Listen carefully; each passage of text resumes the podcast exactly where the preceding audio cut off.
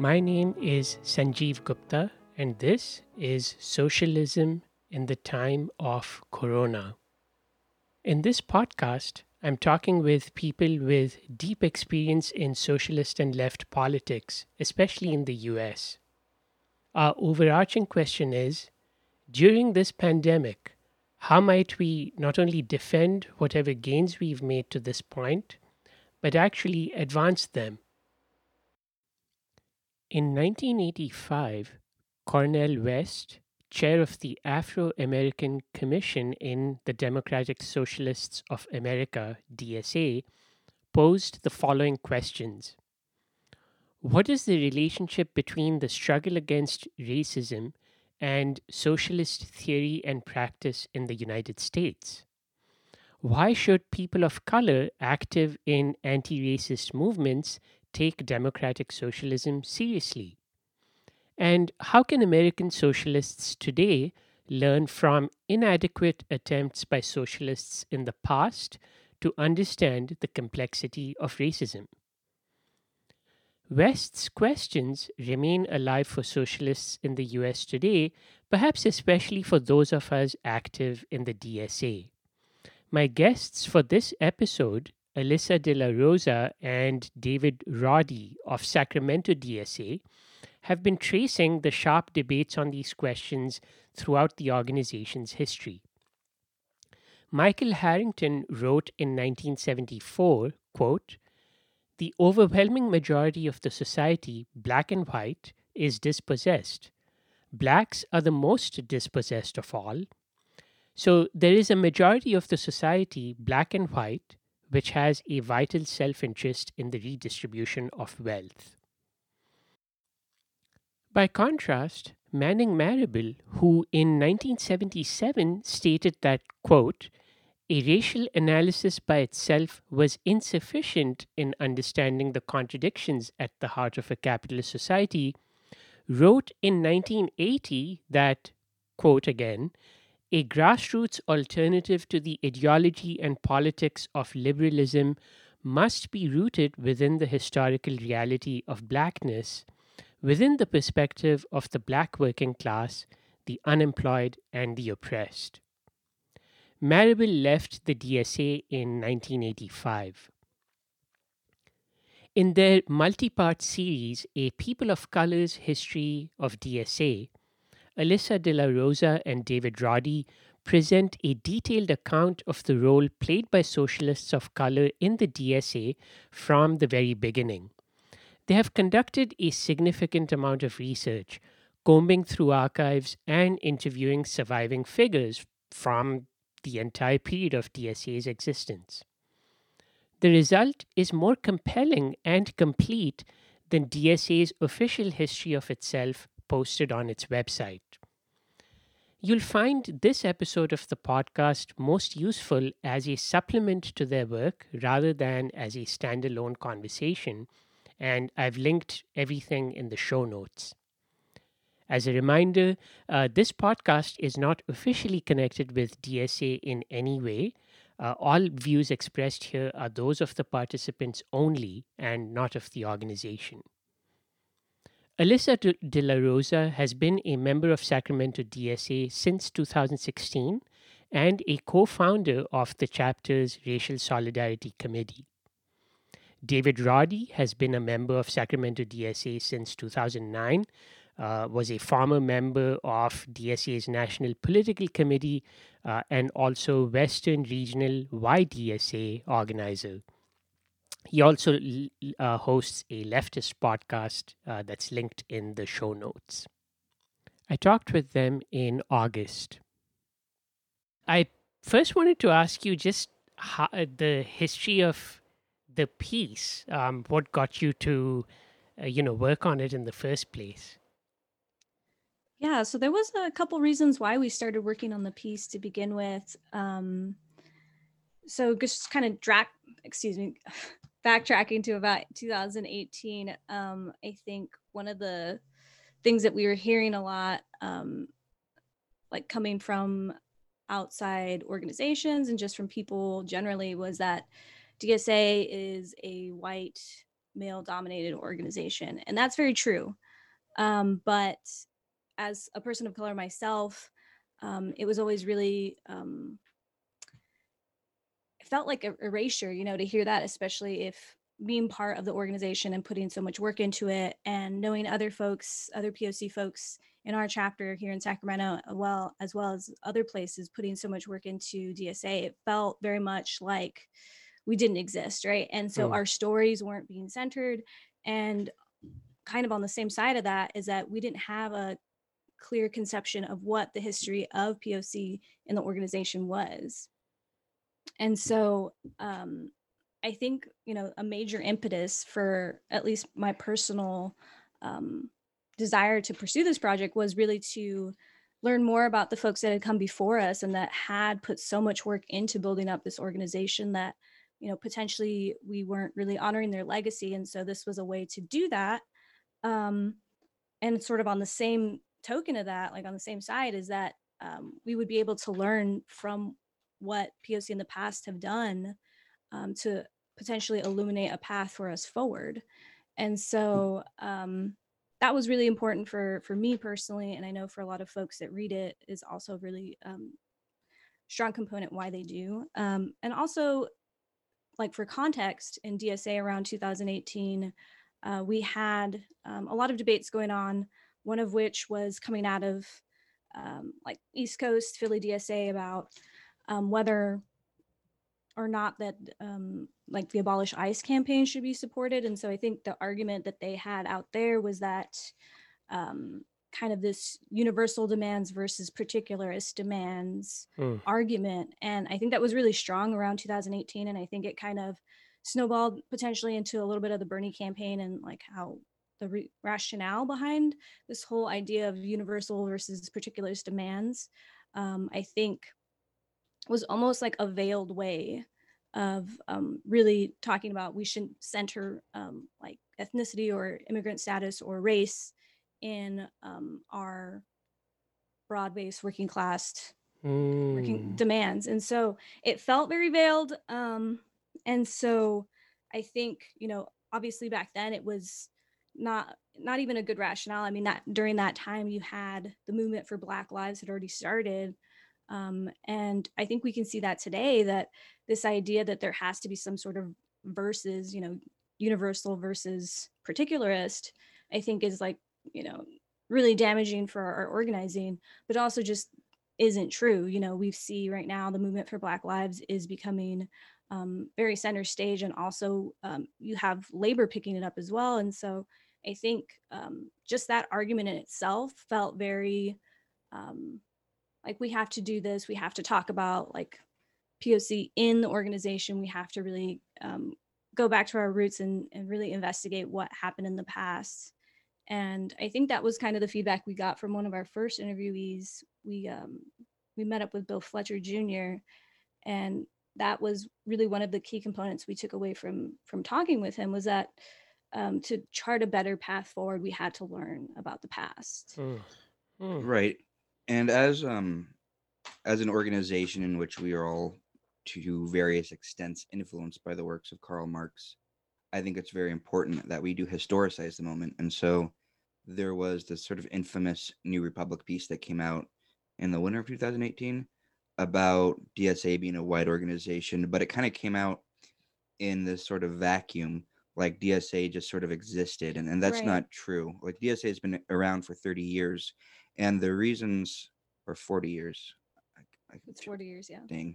Um, and so the the reasons why there's such a preponderance of white men in the organization is really a legacy of a deeper history and some of that's reflective you know why there aren't more black and brown elders within the organization what kind of made the organization white to begin with and and so i think that's what i was really interested in looking at is sort of the historical context in which dsa arose and how that context influences the composition and organizing of dsa today yeah and i think that's super important when we really consider about um, you know the stats coming out of DSA in the sense that most folks joined after 2016, and so the there isn't really a framework or like a context for most folks um, who are in the org right now. And mm. so I think, mm. you know, it it's something really helpful to consider that yeah, this organization's been around for 40 years and a lot of stuff went down. So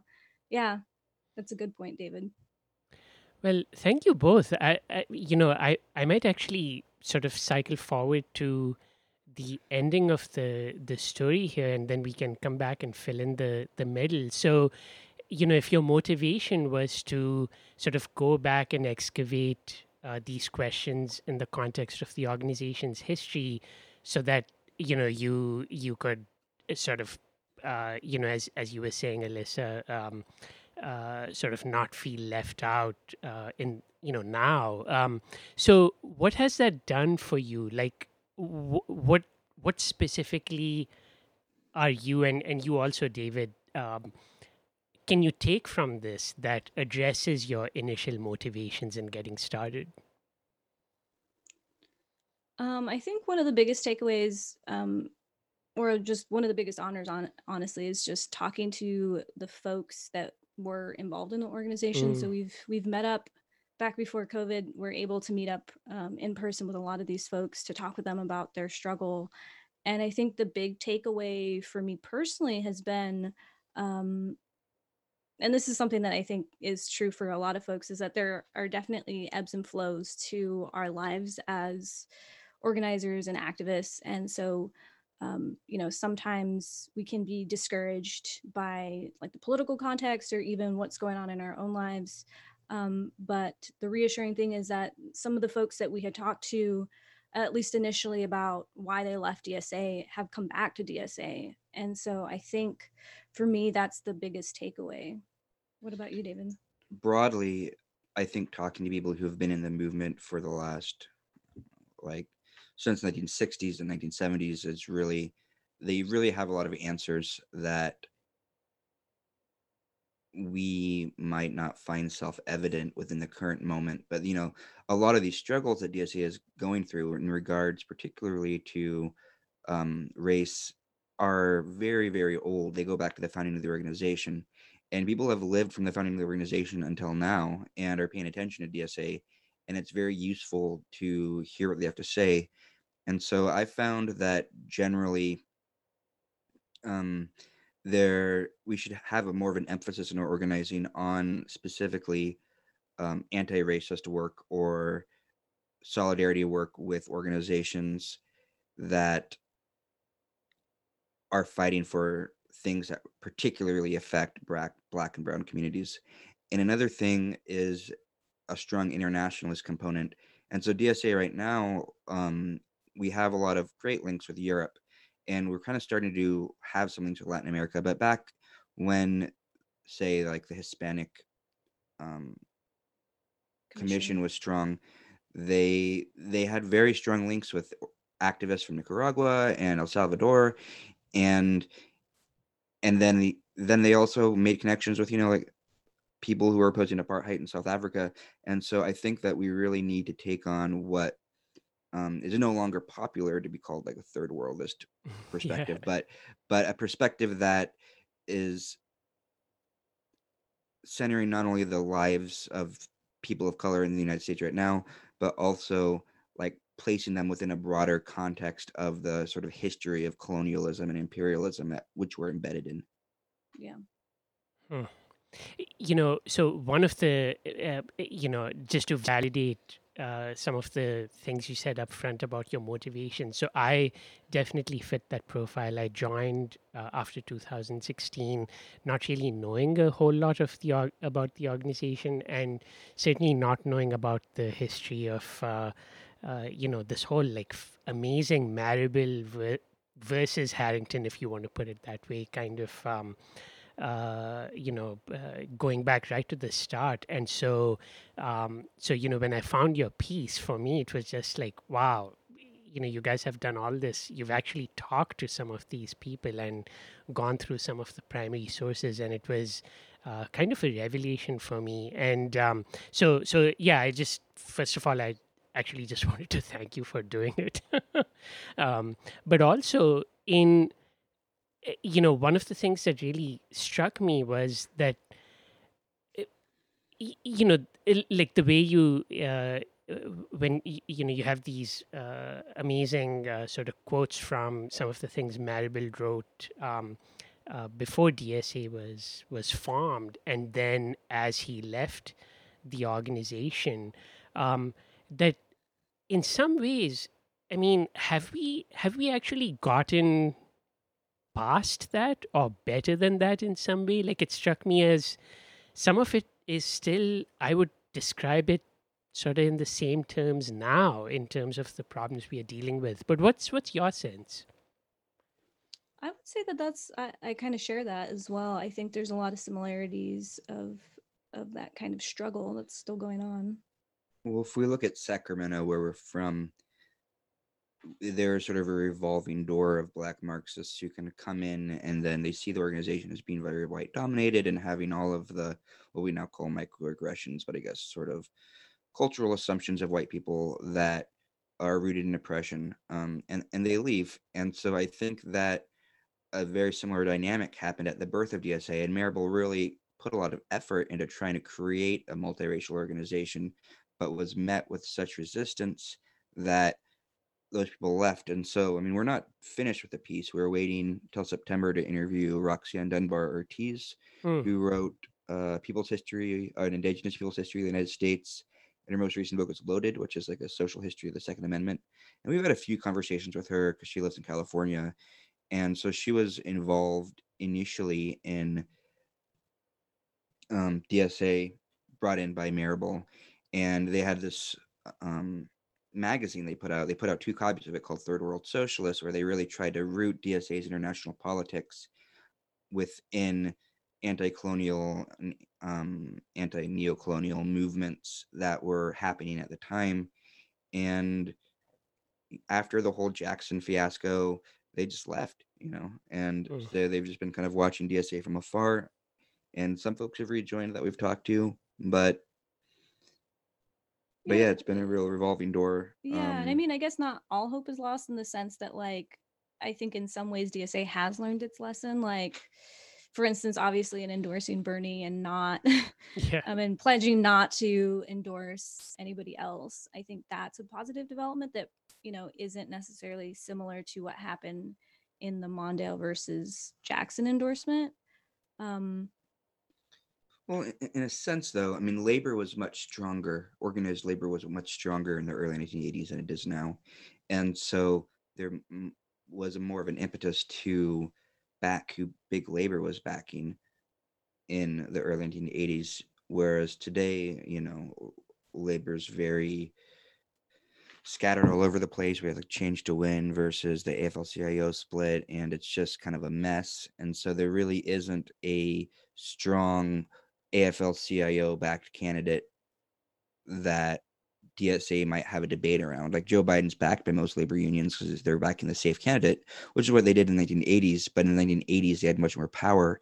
And so Harrington's kind of idea of creating a part of the sort of or independent organization of this from the Democratic Party that could influence the Democratic Party um, would naturally sort of follow the labor officialdom because they wanted to build the equivalent of a labor party. Whereas today, you know we don't really have that question so there is a little bit less weight right yeah i i thought that was really uh, interesting uh, that you know we i mean on the one hand we correctly sort of uh, you know bemoan the sort of the the weakening of organized uh, labor over the last 20 or 30 years and yet in this in this sense, I mean, it, it really seemed to hold back the, uh, you know, the, I guess, movement broadly defined. Uh, certainly, you know, in the uh, Jackson Mondale sort of uh, time, um, and mm, so in some ways, maybe it's just as well that you know that uh, it's it's not going to play that kind of role, um, uh, which was which is a little different from what I mean one might normally think about organized labor. Yeah, and I think um, we see some of that kind of um, reoccurring actually currently, especially with like Medicare for All. I know all the big unions came out against it recently. They didn't um, support it um, at the most recent um, Democratic uh, Mm. Democratic National Convention. convention yeah and so i think we do see that and i think david's right in the sense that um, potentially doesn't have as much leverage on dsa anymore as it did in the past and that you're correct as well in the sense that it's um, you know not labor is not necessarily um, upholding like the progressive line in a lot of these debates And at the same time, and I mean, we do need a strong labor movement right to really do anything progress in the United States because ultimately, politically, we can't get anything done unless we have an organized working class base. And so I think that a lot of the debates going around DSA about our rank and file strategy versus a more flexible one are super relevant. And I don't have the answer to it, but how we can incorporate ourselves within the labor movement is one of the most vital questions qu- facing the organization.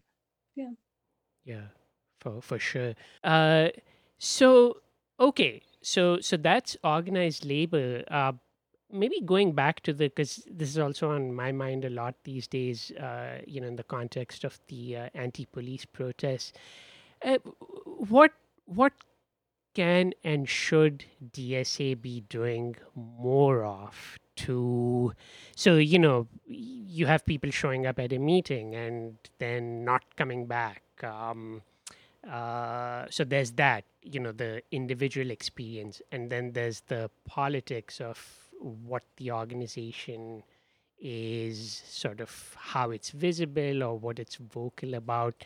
What what should be doing what should we be doing more of?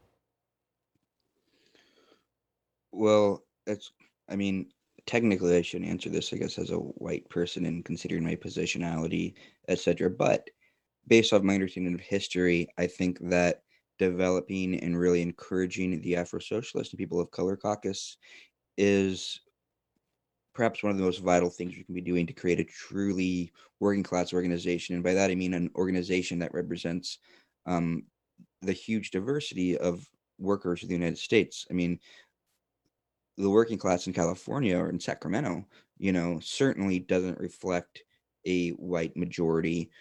Um, and so within DSA to have a white majority, it's not really reflecting the working class. And so if we go back to say the early 20th century and the African Blood Brotherhood entering the Communist Party, well, the Communist Party kind of took on a much more pro-black self-determination line because of that influence. And then I was really struck a few years ago. I went to um, I was kind of being courted by CCDS back in like uh, 2012 when none of these organizations really had more than a few thousand to a few hundred people. And I had been to DSA conferences and it was mostly old and white and majority kind of Jewish, these old sort of labor Zionist types. yeah dsa i there was a really funny story someone related to us that like at one of these dsa conventions when they were just mostly older and white Hmm. they had um i think it was gloria It was Gloria steinem Steinem. they invited her as like a keynote speaker and the entire room was asleep like Oh. literally asleep um and she said she was never going to go back and do it again so um, but continue david. Um, and so the committees of correspondence for democracy and socialism is a split from the communist party that was composed primarily of black members of the communist party including famously angela davis who were kind of sick of the sick of this communist party acting in sort of like this class first racial blind way. And so they split and then um and so i went to their conference and all of a sudden i was surrounded by like old black people and it was just a, t- entirely different set of sort of socialist elders and it really came down to something that happened you know 20 or 30 years prior. And so i think right now we really need to be building spaces where black and brown people of color um, can really organize amongst themselves instead of just being sort of having the risk of being the tokenized one black person in a room full of white people. And I think history plays that out. And so I think that having the Afro Socialist Caucus is very important. And having the commissions historically, the commissions have acted as sort of a left pole within DSA to support the Jesse Jackson campaign, to support de- anti-colonial movements or sort of like national liberation movements like the Sandinistas, which DSA wouldn't have supported without the commissions. And so having a space where people of color can organize amongst themselves and then influence DSA, I think is a large answer. But again, you know, I, I'm, I'm white. I, I definitely so think that's part of it. I think it's a huge component of it. And I think our latest piece, where we do talk a lot about Cornel West's kind of strategy mm-hmm. moving forward, um, does talk a lot about um, being involved in those campaigns as coalition partners, really not shying away from that and building real trust through struggle is one of his, um, I think, main takeaways for his um, strategic advice for DSA. And I think I do feel a little bit more hopeful than I have in the past about it. Um, I do feel like the Afro Socialist Caucus is like a really, really great development that's come about in the last couple years, and I'm really grateful that they're around. Yeah, I am too. And I wanted to ask you guys about, eh, you know, so I didn't know DSA had all these commissions, um, uh, you know, including separate ones for uh, like uh, Latino and Black uh, sort of, uh, uh, you know, members. Um, how do you think the caucus compares with those? Like, is it, you know, is it playing a similar role or is it, is it a different kind of formation? I'll say that the commissions had a much more, from at least from what I can tell, political influence on DSA, though I can't really speak to the Afro Socialist Caucus. But Alyssa? Yeah, I mean, I do think they have a political um, influence on DSA. Um, I think notably during the Bernie Sanders campaign, one of the things the Afro Socialist Caucus did was um, demand that um, reparations be considered and or um, part of a platform before DSA endorsed Bernie. And it became kind of like a big thing where people were circulating this petition. And Bernie Sanders did end up saying something about reparations. So I think that they do have uh, a political influence. I feel like, in comparison to the commission system, I do feel like it's a little bit more um, disparate, like in the sense that it's not, um, you know, back in the day, they would have been focused on um, very particular campaigns right. um, versus now where I think it's a little bit more um, fluid in the sense that they have more freedom to to um, propose things as opposed to back then. Hmm. I'm not sure about the funding structure. I know that the commissions back in the day had um, legitimate like funding sources and that they would um, ask for those at the convention. I'm not really sure about the Afro Socialist Caucus and what kind of funding mechanism they have, but they are uh, you know, officially recognized as the only caucus in, in right. DSA. Right. And there's certainly funding for, you know, uh, the like the gathering in New Orleans, uh, you know, last right. year and, and so on. Um, uh, you know, one of the impressive things about the commissions, as I read uh, your your pieces, was uh, that um, uh, you know they they actually acknowledged the diff like you know so there was a separate you know commission for blacks in DSA and Latino like it, it you know it, sort of this recognition that in fact there are multiple sort of um, uh, interests um, uh, and um, you know the caucus is sort of you know united among all people of color which has its own strength um, uh, but certainly seems like a major difference, you know, uh, that that we're just trying to keep the caucus together in that way. Hmm. Yeah. Yeah. Um. Uh.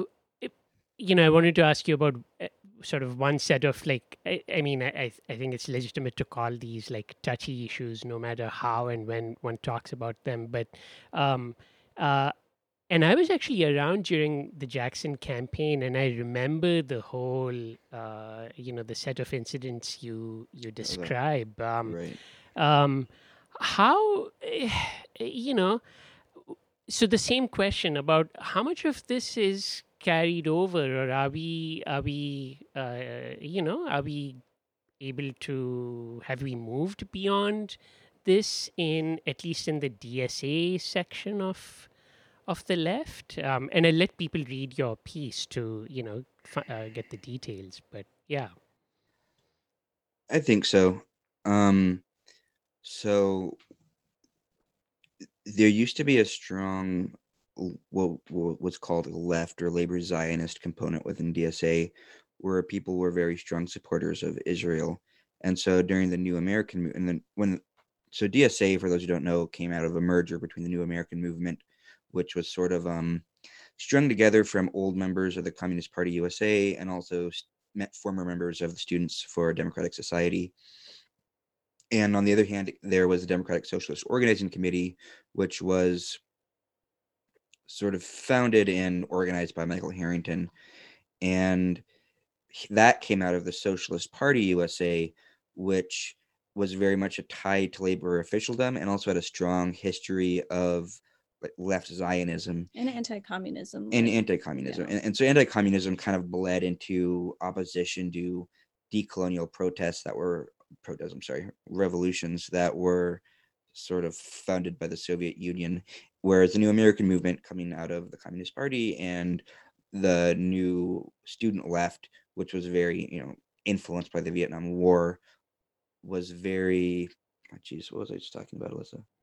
I'm sorry. It was very radical in the sense that um, they um, supported Palestine. Right, and so Palestine mm. was viewed within the context of these this broader anti-colonial movement, and when the new from people I've talked to, like as soon as the New American Movement entered DSA, the question of whether or not DSA supports Palestine is kind of squashed.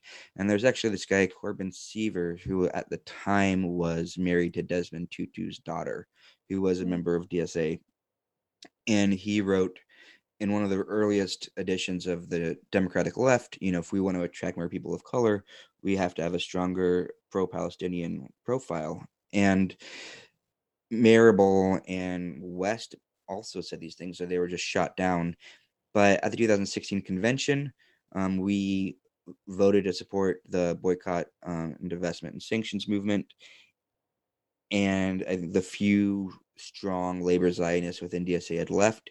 And so I don't really think that mm. is a problem in DSA anymore. And broadly, this new generation of young Jewish activists, from my understanding, tend to be much more critical of Israel than their yeah parents or grandparents. Yeah, and I think um, it was funny because we were at that convention. I think it was 2017 actually, okay. um, and that was kind of like we like to call it like the revenge of Nam because they not only did uh, we, we vote to support the um, BDS movement, but also um, left the Socialist International, which was um, like a one of those sticking points apparently when Nam and yeah. DSOC merged.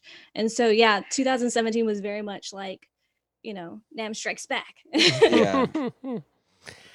um uh yeah, no, I mean that's that's definitely my impression. I you know, I um the more general sort of uh, uh you know uh sort of black Jewish sort of uh, tension which I mean, it's problematic to sort of frame it that way, but just you know, for the for the sake of simplicity here. Um, um, so so you know, there's the Israel component of it, and then there's the anti-Semitism component of it, and certainly right. my sense is that both of those are not as much of an issue now. But I wanted to ask, you know, you guys have been in the organization longer, plus you wrote this piece, so yeah,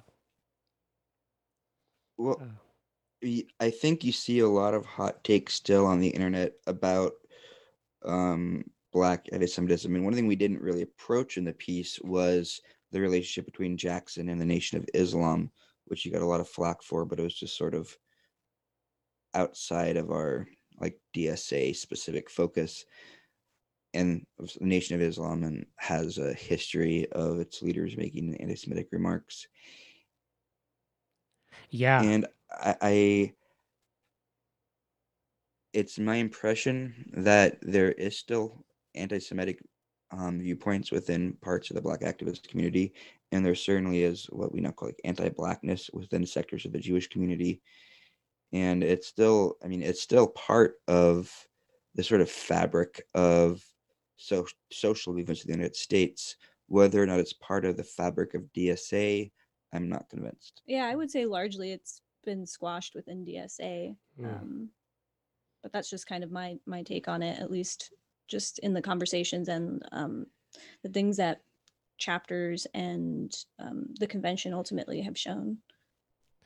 Yeah, yeah. Um, that's that's my sort of rough impression as well. Um, one thing I've been wondering about, and and you know, from comrades in uh, California, Texas, um, uh, you know, trying to get a feel for is how how well are we doing at uh, kind of um, uh, operating in uh, you know in Spanish and not just in English, and I mean during recruitment or while we are you know out there in particular protests and then certainly inside when people uh, you know enter the organization um, what's our capacity to to be kind of current you know with uh, with where the us is Oh, I think we're really far behind where we should be. I know one of the positive developments at this past convention in 2019 was that um, I think it was a um, resolution for having a DSA website in Spanish. And I believe I still don't think that that's online yet. Um, and obviously, it's a huge undertaking to um, translate everything, but it's definitely very possible within a year to get a website up.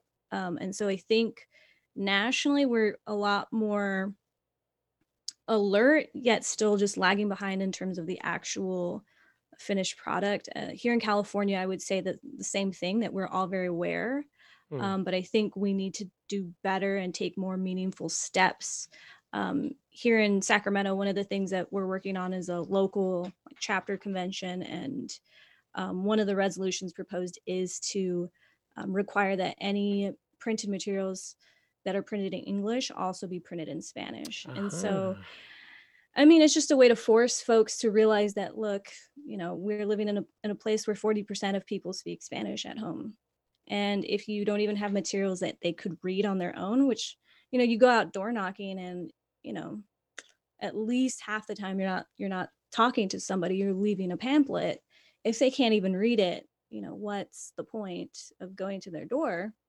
Um, so I think you know there needs to be way more progress on the end um, do you have any anything to add on that david no i mean i think that that's true and especially if we want to start sort of targeting working class neighborhoods as places where we want to recruit in someplace like sacramento the largest working class neighborhoods um, speak spanish and so if you can't get past that hurdle then you really you're really just going to reproduce the same sort of demographic within the organization.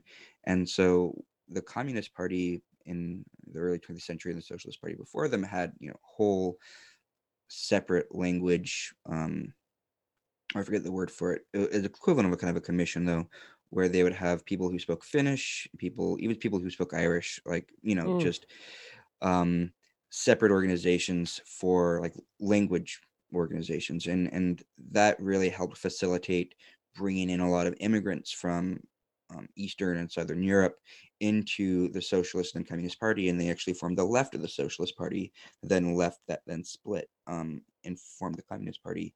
And so i think that having being being bilingual at least with the most commonly spoken language amongst workers um, in the united states right now is super critical super critical. Um, some of the things, you know, bright spots are that I know Sacramento and LA both hosted um, canvassing opportunities for Bernie in Spanish. Mm. Um, so it's not, it's definitely not like all hope is lost. Um, I do think that there are people willing to put in the work, and it's just more of we need more broad based organizational support. If National could do translations that all chapters could print, that would be a huge thing. Mm. Super huge. So um, not all hope is lost, but definitely so much work needs to be done on that end. Hmm. Um, uh, let me ask you guys one more question, like uh, eh, you know, for the podcast, and then I'll stop recording. And um, I, I do have uh, questions for you about the the language uh, issue. Um, uh, what's what's been the seen in Sacramento, uh, you know, both, uh, you know, sort of uh, in the early phase of the the protests over the summer, and and how has it evolved now? Uh, you know, are uh, are there still protests ongoing? You know, what's the momentum like um, uh, in terms of the police, the anti-police protests? I think the momentum in terms of the anti-police movement is growing, but I do think it's changing in a way that um, is really exciting. So here in Sacramento, we did have a lot of um, protests, especially during that first week back in March, I believe. Uh, maybe even April. We have a National Guard. That was wild. I've yeah, we had the that. National Guard here. Um, oh. That was intense and very, very scary, at mm. least for me personally. But um, I think uh, here locally, that's really morphed into um, some campaigns that are really exciting um, campaigns for defunding the police. So, looking at um, taking these protests and making them more targeted towards the structural elements of what's holding up um, the police in terms of their funding. And so, um, here they've just really morphed into campaigns to look at where the CARES funding, the uh, or the COVID response funding, and looking at budgetary moves that we can make to really kind of strike at um, the police's power in the city. Um, I know that organizations in town have been working to get um, the sheriff election here in town put on the November ballot so that more folks have the ability and attention to participate in it versus mm those off year election years where most voters are going to be skewed toward um, conservative and Republican. So those are some positive developments. Yeah, we have a DSA elected city councilwoman. Well, she was elected by a large coalition, but she's also a DSA member mm. um, who's proposing a people's budget that um, is looking at defunding um, the police. And I think what's so exciting about it is, you know, defund the police is sort of implicitly anti neoliberalism because like the growth of the militarized police is really the growth of the need to police communities as the welfare state gets stripped away yeah. right? And so by the sort of people's budget we're saying no we we want that welfare state back. We want the police to have less power and we want to have more power within our communities. And so i think that it's really an opportunity to challenge the sort of assumptions that have driven capitalist development in the cities, especially since the recession. And it's really wonderful to have somebody who's a socialist in city council pushing for that. Yeah, and I think um, at least here locally, we we have um, the capitalist stronghold mayor here um, scared because in response to our councilwoman's election and to the work that she's doing, the mayor's proposing a strong mayor um, type system here in Sacramento so that they would have veto power over council members. And so ah. uh, I think we're seeing a very much a very, very real reaction to this really, really promising and growing movement um, on the ground um, for um, defunding the police and for more of a welfare um, based state and funding. Yeah. And so you really have sort of the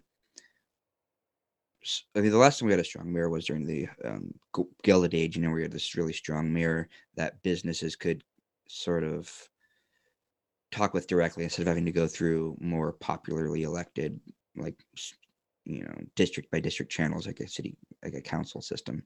And so I think really we're seeing again like this move of capitalist interests to try to increase their executive power and and so it's really class struggle playing out in a way that I feel is much more naked. And mm. I think that's good because the contradictions of our society were so for so long um, under neoliberalism, like class war was something that maybe people said as a bad thing, but it, it was still ongoing, but nobody really talked about it as such. But now I think it's very clear that we're, when we're talking about democratizing our communities and we're talking about defunding the police and we're talking about expanding the welfare state and the, we're talking to people who are in opposition to us it's very clear that there is a different a difference of interest within the communities and the contradictions of capitalist society are clearer and that's a good place for socialists to be in. Yeah definitely. Let's restate cornel west's question from the beginning.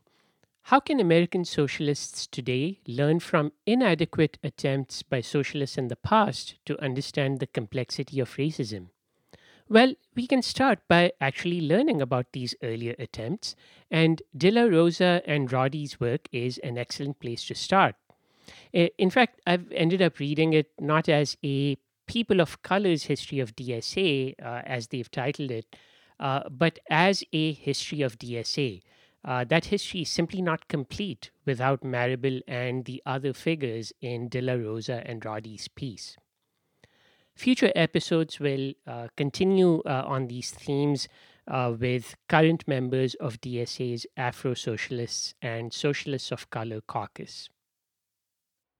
Join us in thinking aloud about how our day to day work during Corona can cohere into a battle plan for democratic socialism after it.